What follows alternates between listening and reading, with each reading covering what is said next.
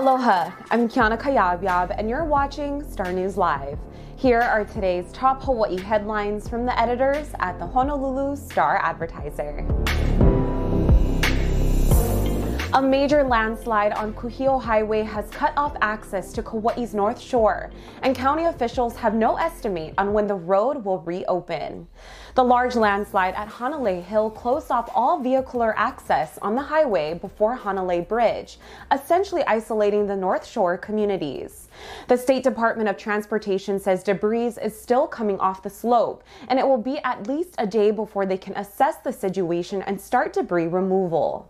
The island's electricity utility warned North Shore residents to be prepared for prolonged outages. Kauai Island Utility Cooperative said if outages occur, it will be difficult for their crews to access the area while the highway is closed. In April 2018, a major landslide cut off and restricted access to Kauai's North Shore for over a year.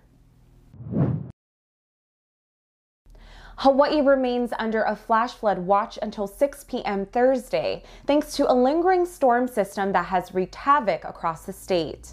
Forecasters with the National Weather Service warned Oahu residents of possible heavy thunderstorms this afternoon, especially for Mauka and interior areas of the island.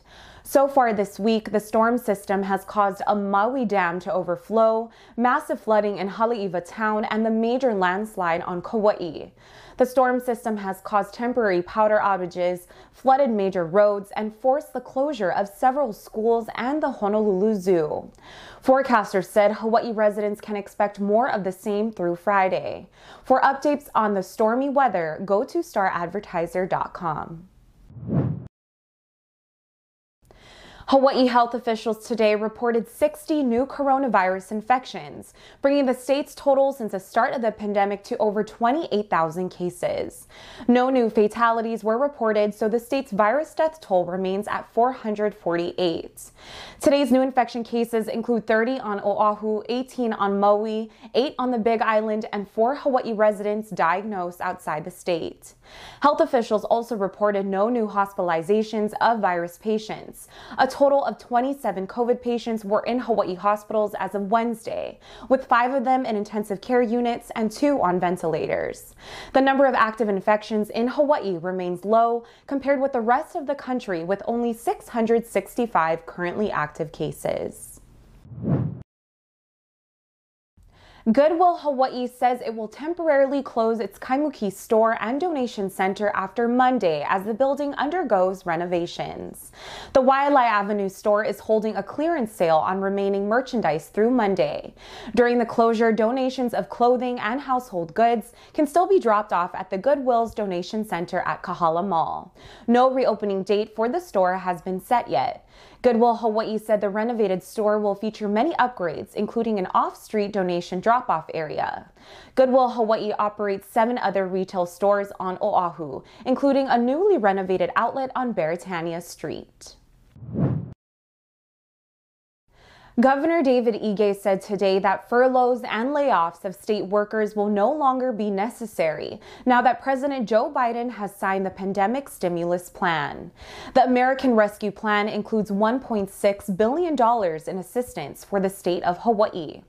Ige said the infusion of federal funding gives the state breathing room so that layoffs and furloughs are no longer necessary in the foreseeable future. Hawaii's four counties are also set to receive much needed money to help plug budget deficits.